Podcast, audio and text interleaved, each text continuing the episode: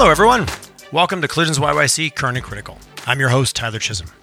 Thank you for joining me today for another good old fashioned chat. Today's show is brought to you in partnership with Clearmotive Marketing. Thank you to my business partner, Chad Croker, and the entire team who worked tirelessly behind the scenes to make this show a reality. As a founding partner at Clearmotive, I'm excited to announce the official launch of our industrial marketing system. As a company with 15 plus years of experience with a variety of clients in nearly every sector, we identified that industrial manufacturing companies were underserved. You have unique needs, and we have developed a unique skill set to help you succeed. If you build and sell a product that helps other companies, we have developed an industrial marketing system to get your highest priority product in front of your ideal customer profile in less than eight weeks. Gartner recently reported that your buyers are 87% of the way through their buying process before contacting your company directly.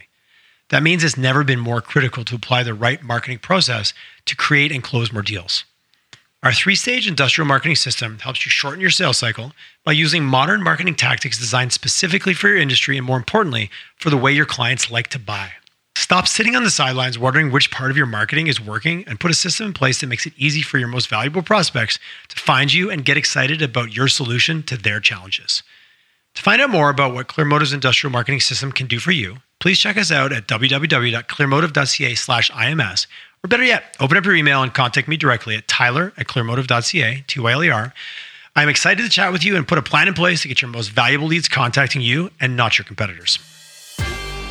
Hello and a warm collisions YYC welcome to Mr. Peter. Is it Verburg? I should ask you before I went and pronounced it on air. you can say Verburg. Okay. Yeah. How would you say it? Mm. Verburg. Okay. All right. Just checking. The way you kind of posed, I thought yeah, you were giving me some grace.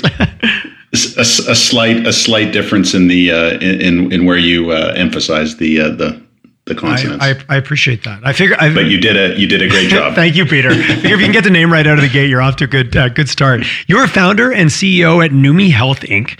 You guys have been around for about the past four years in Calgary. As far as again, I'm creeping on LinkedIn as we all do these days. But I'd love to start off. We just you and I just jumped into an elevator. Peter, how are you? Tell me what Numi is all about. And we got 30 floors. What uh, what's uh, give us the elevator speech. Mm. Yeah, well, Numi Health, Numi Health is a, is a digital health company, um, and uh, over the last few years, we uh, developed a what we call a, a, hub and spoke distribution model for uh, for delivering healthcare services in a, in a new way, uh, and that new way, as we conceived of it years ago, was uh, was first mobile service, so delivering service to people's homes or or offices, um, and then uh, virtual care was the second piece of that, where uh, people could receive a virtual visit from a from a nurse or a doctor. And so we started working on this platform long before the pandemic began. Um, but really, that's what we're creating is effectively this this hub and spoke distribution model, and we can talk a little bit more about what that means. Does, it, does that put you guys in the middle? Like, is this a platform play in the sense that you are that that hub exactly, and then you've got the patients on one side, and I don't want to overuse the obvious analogies. Uber, Airbnb, pick pick the platform. Is is that square? Is that squarely where you guys live, but in the healthcare space specifically? Yeah, it, uh, like another way to think about it is uh, is is a two sided marketplace. It's a little bit of an old fashioned term, uh, but but basically, um, you know, on one side you do have the health practitioners uh, that um, are making themselves available. Uh, they've got different scopes of practice, uh, different schedules, different styles of practicing, in, in in terms of how they want to practice, whether it's mobile or virtual or a combination thereof. And then on on the other side, you have the consumers that are looking for um, more convenient care essentially. And so, you know, we try to bridge that essentially. So as a business model, obviously you guys need the technology that allows these two groups to be able to connect, you know, seamlessly and in, in, with privacy. But I'm also assuming there's a vetting process for you. Obviously, healthcare pro- professionals, they are a, it, it is an educated group. Have credentials, their accreditations. How much of your uh, how much of the the model is making sure you also have the right like two sided? So we'll we'll talk about the customers in a minute, but on the side of the service provider, which is so critical I'm assuming that's a big part of the business to make sure that that's vetted and and and high quality at all times.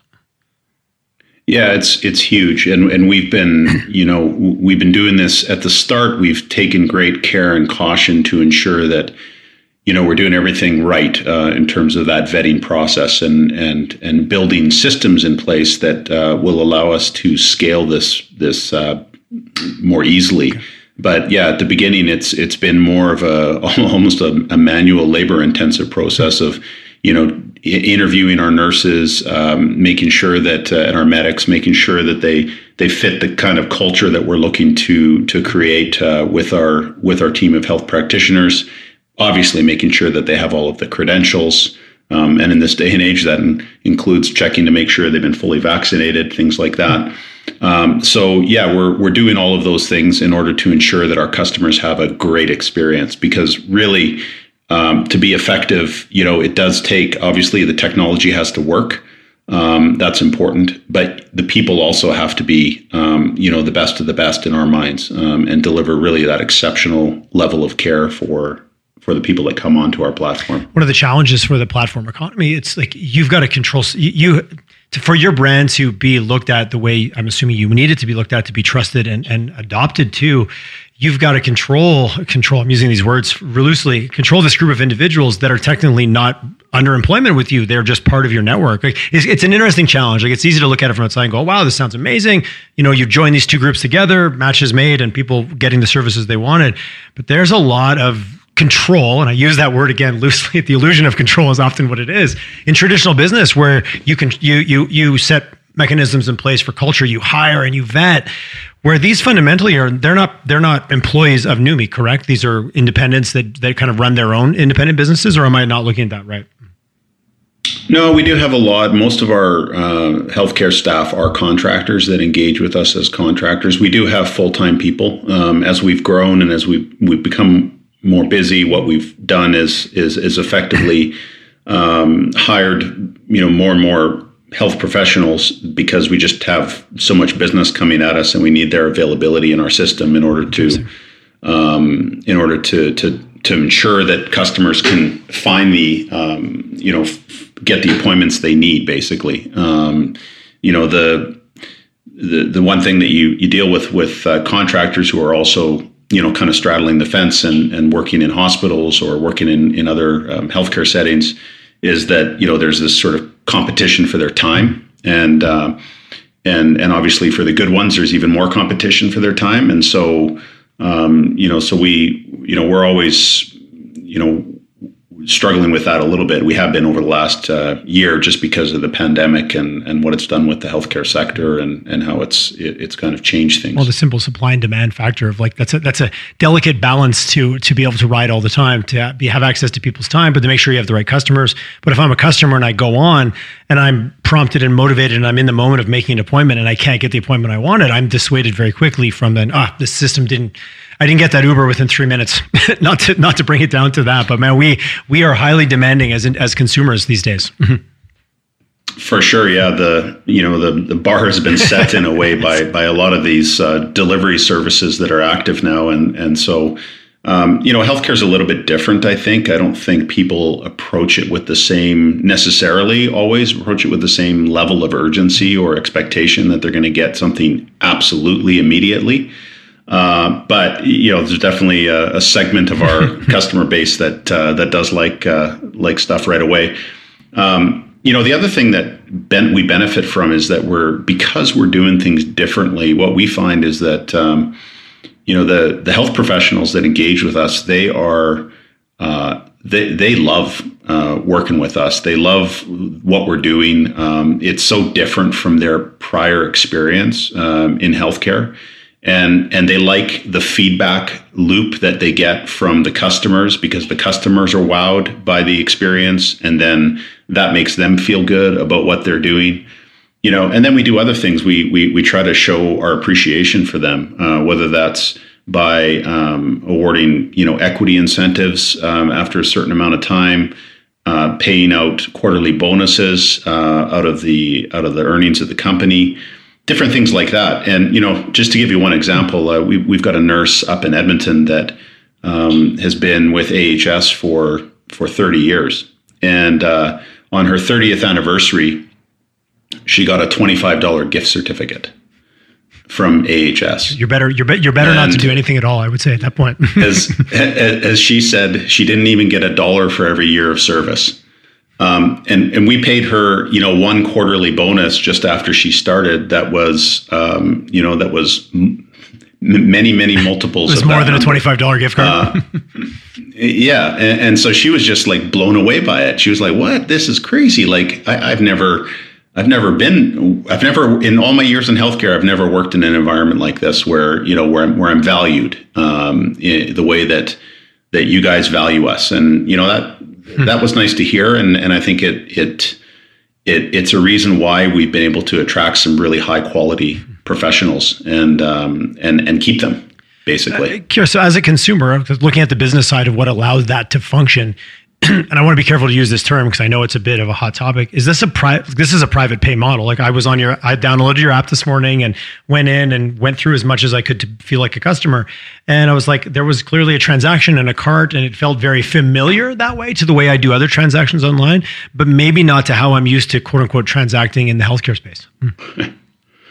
very true. Um, yeah, it is. Uh, you know, it's kind of so what what we're doing is uh, we're primarily it's a private pay model for consumers, um, but we do have um, corporate customers, for example, that um, in, in, where the company is paying for the services that we deliver okay. to the individuals. In which case, it's more of a B two B to C model. Um, and then uh, and then we've got well, yeah, and then we've got. Uh, you know the B to C, but that's comprised of a bunch of different things. There's the there's the strictly private pay type services that we offer, whether it's uh, b- blood work at home for uh, one of our private pay test panels. You know, if you're curious about your heart health or your liver health, you can hmm. you can uh, we we've got custom built uh, panels for uh, different types of uh, biomarker screening, and and so, you know, if you've got a history of heart disease in your family, maybe you're going to order up that heart health uh, panel. Now, you might also in Canada go to your doctor mm-hmm. and, and say, "Hey, doc, I want to, you know, got this history in my my family." And your doc said, might say, "Hey, well, you know, let's let's do a little screen." He might give you a requisition that that basically uh, checks off all of exact same biomarkers that are in our heart health panel.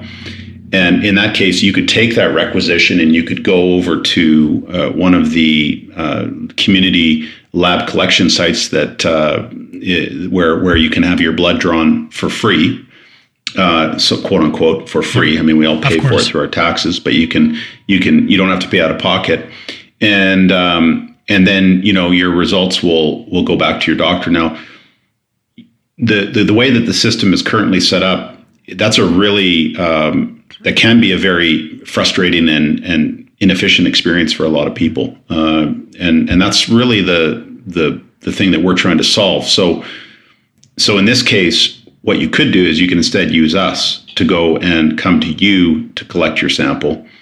Um, you're what you're really paying for there is you're paying for the convenience of that nurse or medic coming to your house. Um, you're you're not you're not paying for the lab chemistry, so to speak. So on our private pay uh, panels, okay. you're paying for the lab chemistry. Uh, but if you're just uploading your public, your your doctor, the the lab requisition your doctor gave you, then all you're paying for is the the convenience. And you know, it's you know, it's less than a hundred bucks. It's it's not that expensive. It costs less than having a plumber come to your house. Uh, basically, and this is you know much more invasive for you personally. Just checking the pipes, um, but in a different way. mm-hmm, different pipes, yeah, exactly. But um, but uh, but yeah, so so there's different ways that people can engage with us. In some cases, some of the services are covered, in fact, by the public system, um, and people are paying for more of the convenience of having stuff done in their home.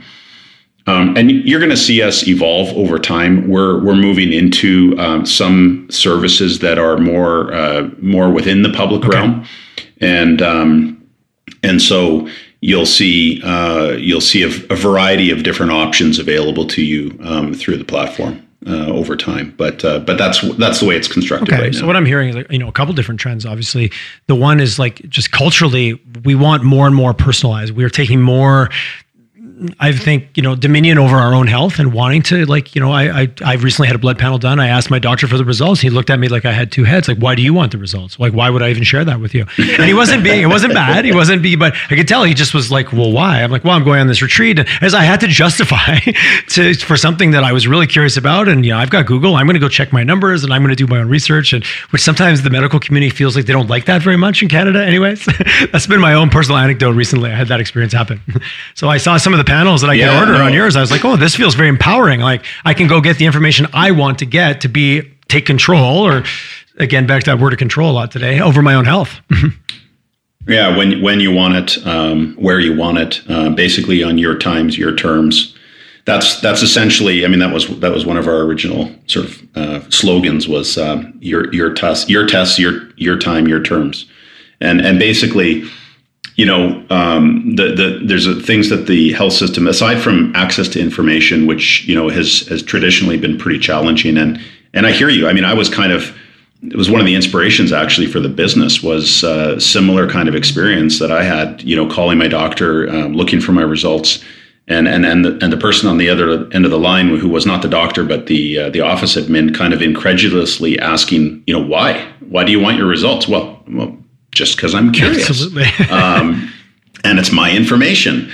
Um, and it's interesting, right? Like we're moving into we're moving into a new uh, a new I think a new era in terms of uh, how people view their information and and their control of their own information. You know, in in Web 2.0, we we kind of gave um, companies like Facebook and Instagram the uh, access to our information, and we let them basically monetize our information without us getting anything for it.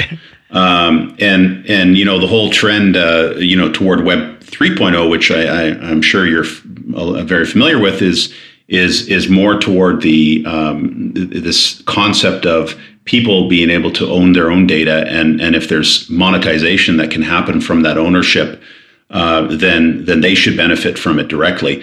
And there's some implications um, uh, for healthcare on that front um, because you know the system is still very much uh, you know designed to kind of hoard information and and and not make it readily available and and also not give um, patients control of it and the ability to monetize it if they um, you know if if they want to just so, pulling pulling um, on that thread a little bit. Di- digital health, it's, it's it rolls off the tongue really nicely.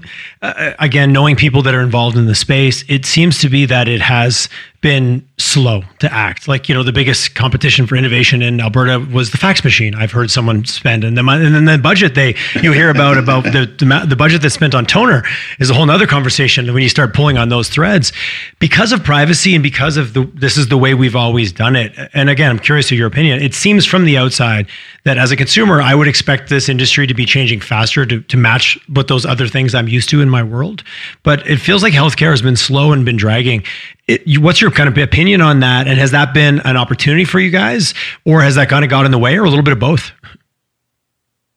No, I, I mean, I think um, I think healthcare is one of the last really big industries to to to basically um, you know enter the modern age in terms of um, you know um, the decentralization of service and the access to and, and in terms of access to information and, and and easier access to services. So no, I, I, feel like it's still early days. I mean, obviously, there's been a big push over the last year uh, just because of the pandemic. Mm-hmm. You've seen uh, many virtual care providers kind of crop up. You've seen, uh, you know, pharmacy, uh, online or cloud pharmacy um, operations sort of spring up.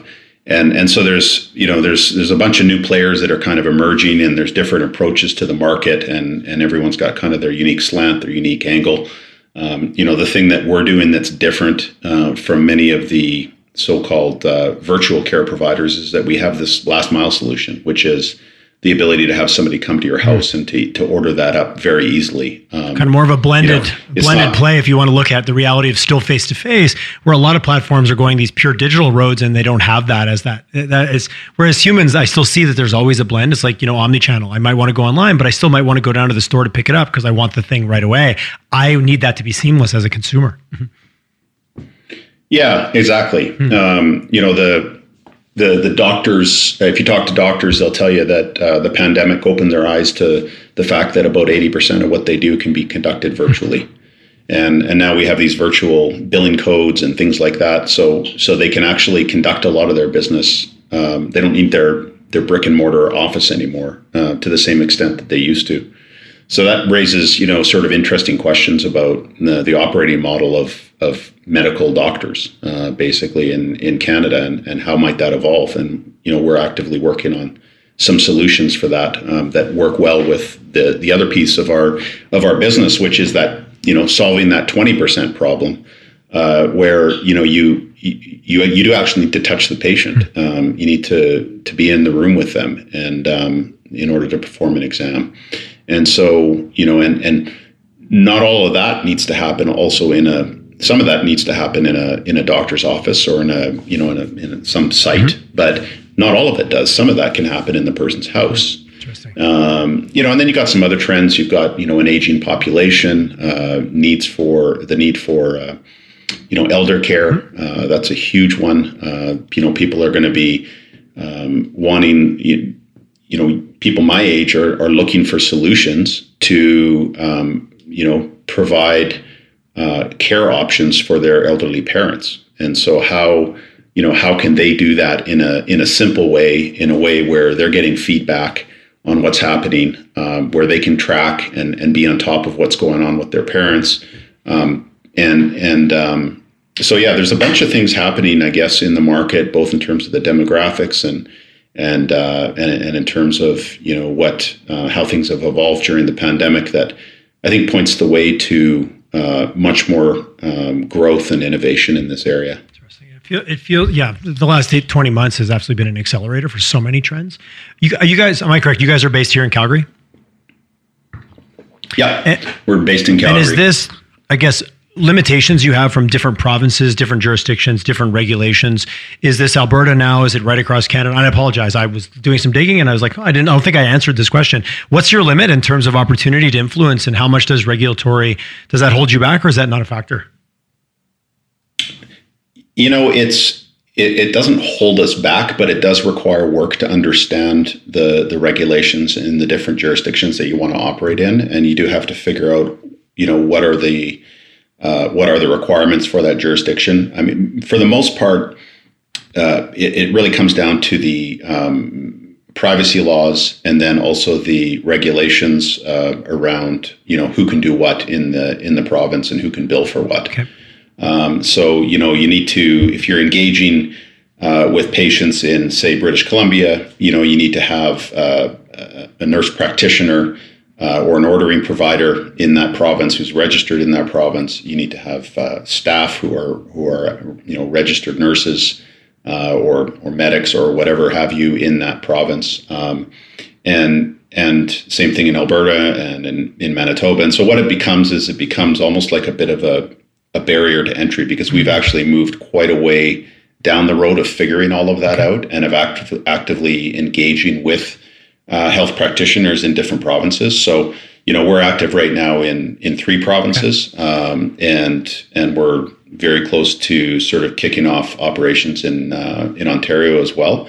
And so, you know, that will then, you know, um, and and so what what's involved in that is you know a study of what the regulations and laws are in that province making sure that you have the health practitioners engaged who are licensed in that province and um, and then you can kind of you can kind of get going.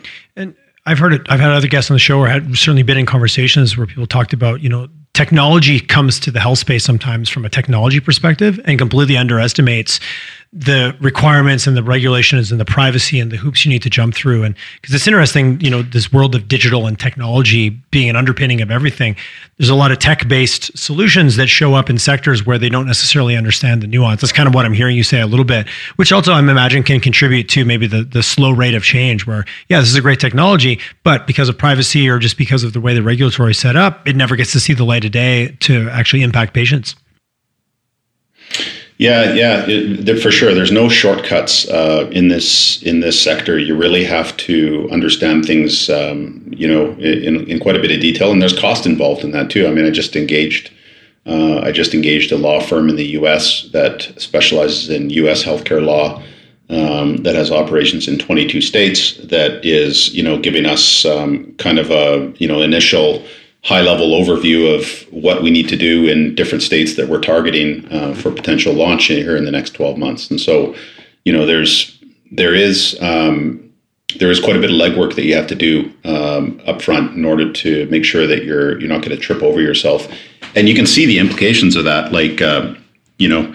uh, Babylon, the the product from TELUS, you know that uh, it was you know made some waves in Alberta uh, for a variety of reasons. Uh, last year, they um, you know they ended up having this report. Uh, um, uh, this report came out by the privacy commissioner that found you know some some issues, um, and I'm not going to comment on the you know the validity of that report or of the issues that were identified, but you know it just points to the fact that you know you, you want to make sure that you're you're not going to get caught by similar kinds of uh, problems because it you know then it shows up in the it does which I, I remember I remember that media right. story at the day that that broke about about what that is and yeah it creates some yeah.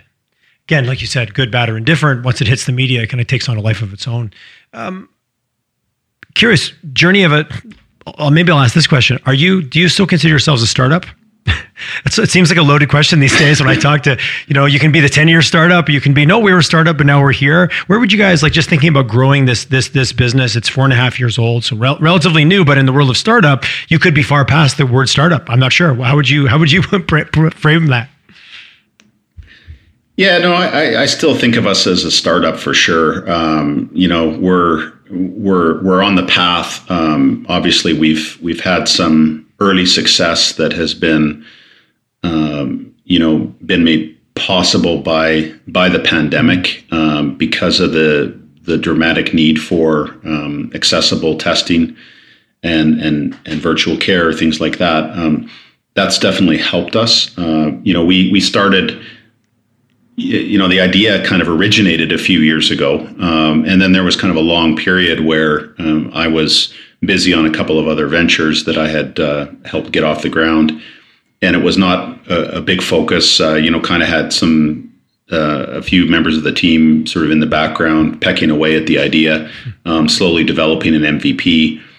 Um, but you know, it didn't. We didn't really start operating until 2020. So in some ways, we're you know, uh, okay, you could okay. say that we're we're we're only a year old. Um, you know, because we've really been operating for for about a year and um, and you know in that time, I mean, we've gone from you know one person uh, employee one one employee to you know close to hundred now, um, and so we've grown very quickly.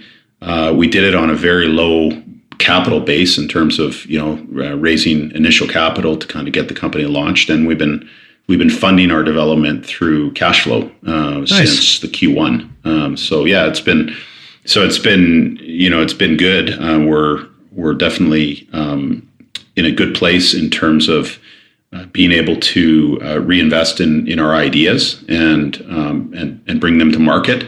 And you know we've got lots of different things that we're working on uh, in terms of development of the platform. And you know in the meantime we continue to just try to um, do what we can to to help people through the pandemic. That's impressive. Congratulations on that's a great that's a great story from the ability to reinvest reinvest in our ideas. I love I like how you framed that. Um, so clearly the the talent like zero to 100 in a very short period of time. How's how's been talent acquisition for you? Have you been able to hire locally? Are your staff dispersed? Because you know we've got so many resources needed, you know, ingredients to make the cake rise properly. You got the funding worked out. You've clearly got some customer. You had some product market fit early that people really resonated with the healthcare practitioner industry seemed to really resonate with you guys, which is because you created value for them as well. How about the employees? Was that a challenge, or were you able to find the people you needed to to fuel the thing? Yeah, we've been we've been fortunate that we've been able to attract, um, as I said earlier, some very high quality um, health professionals, and and you know, word of mouth has been we've benefited from word of mouth. So you know, we've we've brought in good people who have brought in other good mm-hmm. people um, and that's been a that's been a big positive for us.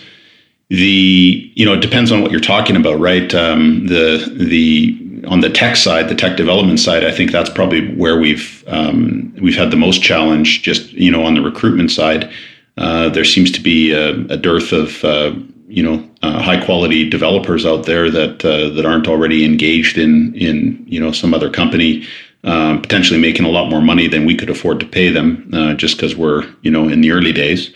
But um, but you know we're we're figuring out our way through that as well. Uh, we have uh, you know managed to we we do have some developers in India. Uh, so uh, we've we've been recruiting them, and they work directly for us. And um, and and they're they're awesome uh, awesome individuals that do awesome work, and um, so we're excited to to be able to. Uh, um, to have those developers on the team, and then you know we, we're we're starting to build our own development team here as well, and um, and and that's you know that that's where it's a, a, little more challenging, but we're we're making some progress. So uh, it is definitely you know a tight uh, it's it's a tight situation out there on the employment side for sure. yeah, and I was definitely leaning towards the technical side because clearly a topic that comes up consistently on the show, and you know, got at the great ideas, but we don't, we can't get any developers. Curious, you're overseas. Maybe just walk us through a little bit of that because I've heard great stories about you know overseas teams. I've heard horror stories about overseas teams. So did you have someone on your on your team that had connections, or did you just go out and start searching just maybe just curious on how you know it sounds like that's going really well for you. You know use the word awesome a lot which is a good sign. Um, uh, you know how was that journey? Did you have to take a few runs at it or did you did you i don't want to say luck out because it's that's that's putting it to chance but were you successful fairly early in finding those resources?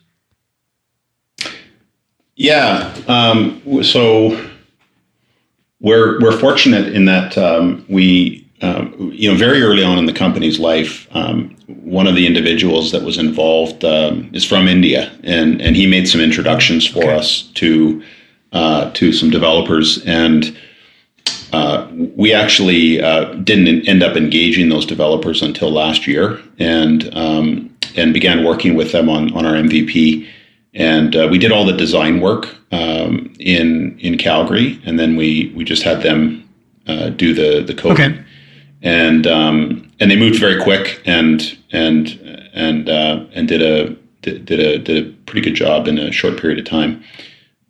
Since then, um, we have uh, been fortunate, very fortunate, to bring on um, uh, an incredible um, individual who serves as our CTO.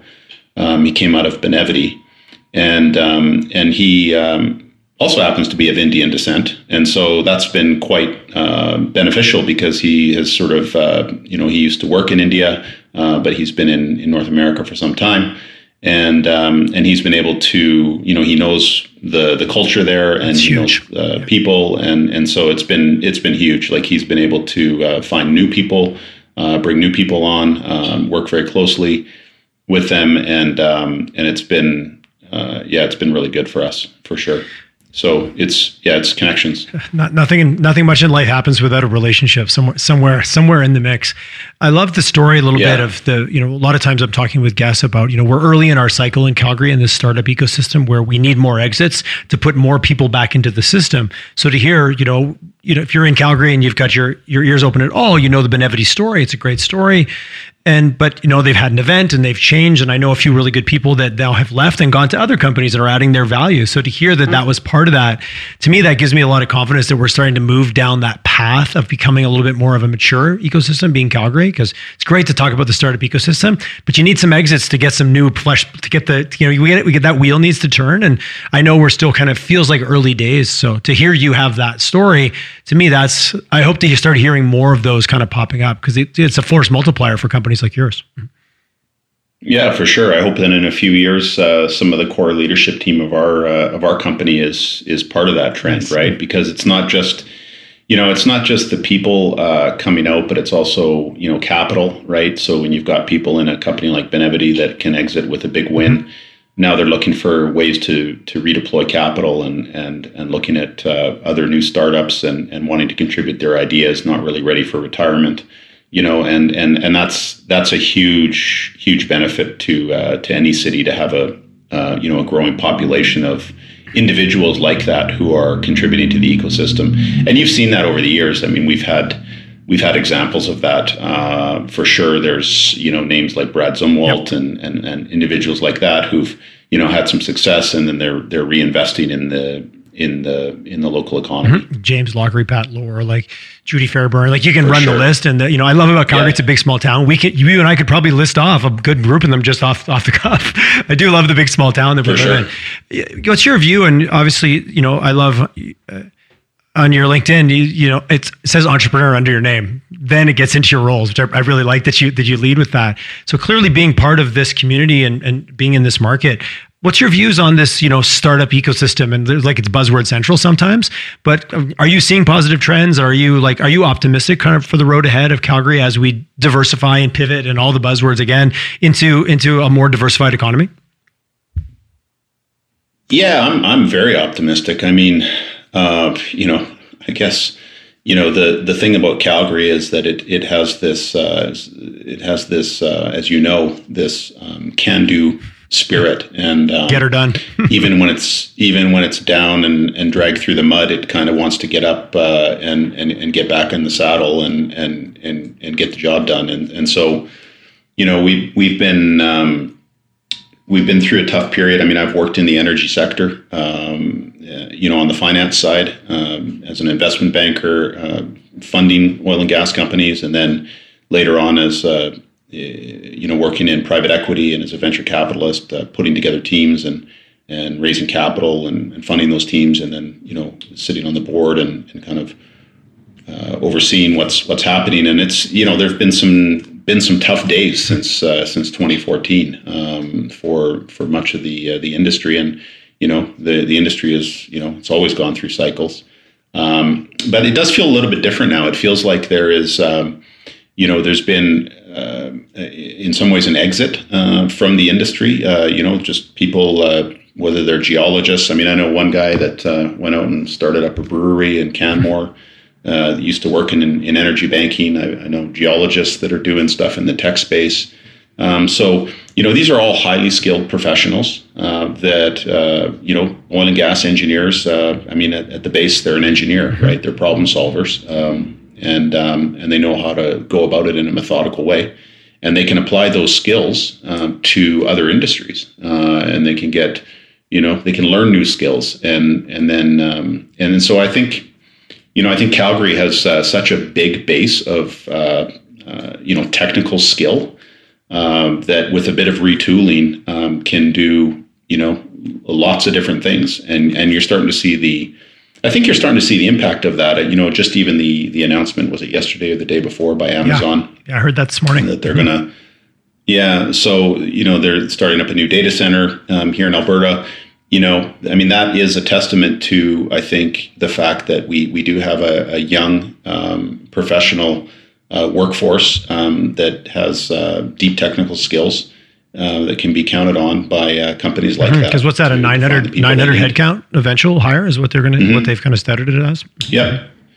Yeah. And those are the, those are the investments that tend to really build, build the ecosystem. Yeah. I mean, yeah, sure. You know, all these like incubators and things like that, they're all kind of, you know, they're nice, but the thing that really uh, is going to drive, uh, you know, the population um, coming from outside uh, Alberta to Alberta to work in that industry and then be available to get involved in other other types of businesses and, and all that kind of thing. That's those big companies making those investments and, and really showing confidence in the in the sector in Alberta.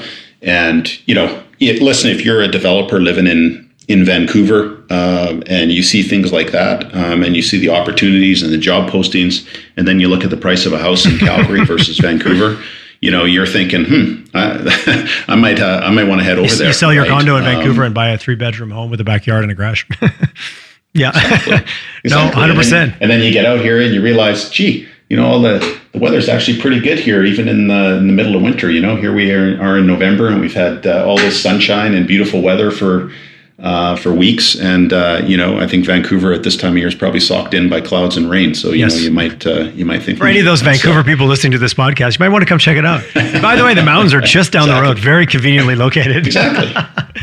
Exactly. No, I hear you, Peter, and I think I, I, you know, I've been doing this podcast for a couple years, and I think also I, am guilty of the fact people are like, well, what do you think of what's going on in Calgary? I'm like, well, I only talk to people that are doing positive things, so I tend to get a very positive vision, which is I'm not complaining about that, but it's it's the the the adaptability and people willing to move and like you know the cores of resilience and the ability to figure it out because we've got highly skilled, highly talented people. It's just a matter of where they where they apply that energy, and when they do, things happen, and I think we're starting to see see that more and more. Mm. For sure, for sure. You know, I've got a, a friend who uh, who has a, startup in Calgary that um, manufactures um, heavy lift drones, and you know the the engineers that he partnered with to develop this technology at the at the beginning actually, um, you know, their prior uh, their prior business was developing uh, drilling rigs for uh, new drilling rig technology uh, for the oil and gas industry, and and now they're developing something completely different. And uh, again, it's just a you know it, there's so many examples of that um, transferable and, skills. Uh, mm-hmm. Somebody was telling me the other day that uh, you can take this um, object oriented programming course at SAIT. I think it I think it's like a eight month program or okay. something like that. Can't remember what it costs. Not super expensive, but he, he came out of oil and gas. I think he was a geologist. He went and took that program, and he graduated. Um, and he had a job just before he graduated, actually, from it, and uh, like a six figure job.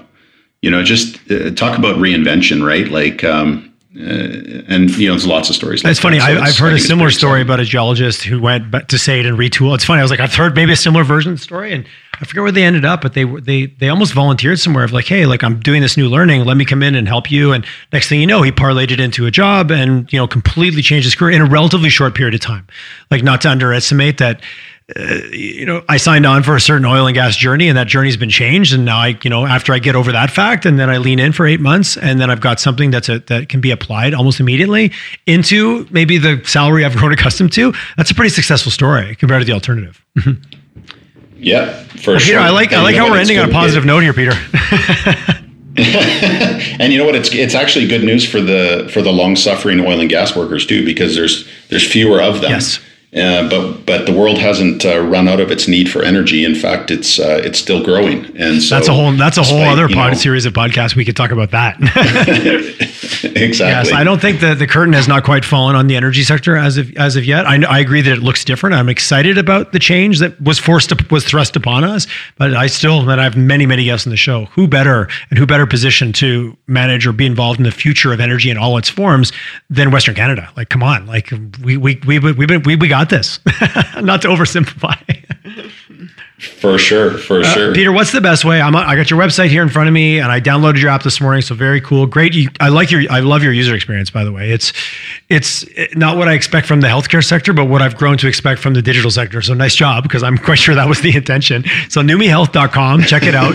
if someone wants to reach out, learn about the company, uh, any is there any other avenue they should take to get a hold of you guys aside from just visiting your website and connecting with you there? Uh, that's the best way um, to to um, you know obviously uh, you, you, know, you, can call us. You can you can use uh, old style uh, methods of communication for sure. Um, we uh, one of the things we actually pride ourselves on is um, is is we have invested in we know that a lot of people still like to pick up the phone and, and connect with an individual and, and so we you know we've invested in in call center capacity so that uh, I think the average wait time is 45 seconds for someone wanting to to speak to a live agent um, you could advertise and, that on um, a billboard speaking about old school and get like I think I was on on hold with Westjet for for five hours recently. So 45 seconds sounds pretty oh, yeah. appealing compared to the alternative of anyone who ever tries to talk to another human. yeah. Yeah, so we've you know we've tried to we, we've tried to you know uh, make that available to people. So yeah, phone, email, uh, go to the website. Obviously, uh, people can download the app, um, and um, yeah, just you know, uh, hopefully people will keep coming back to uh, and you know uh, because it's going to change here in the not too distant future. We're adding a bunch of bells and whistles and different things to it. So. Nice. Um, stay tuned. I really, I really appreciate how this is a digital health play, but yet you've still kept the customer in mind and that the customer still needs to see someone in person. They still need they still want to talk to someone on the phone. Like I hear the customer centricity of like, let's not forget what the customer needs just because we want to go with a pure digital play. And I, I take I kudos to that because there's a lot of examples of companies that know it's 100% digital and they cut all that off. Uh, we're still humans and we're complex and we want what we want when and how we want it. and I, I feel like you guys have really kept that as part of your part of your north star. Yeah, no, it's it's definitely uh, definitely a good thing. Um, it's uh, I think our customers appreciate it for sure. Well done, Peter. Thanks so much for your time today. Thanks Thank for your you. story, and thanks for the uh, the innovation you guys are doing right here in our amazing city of Calgary. Thank you. Uh, it's been a pleasure. Great to meet you, Tyler.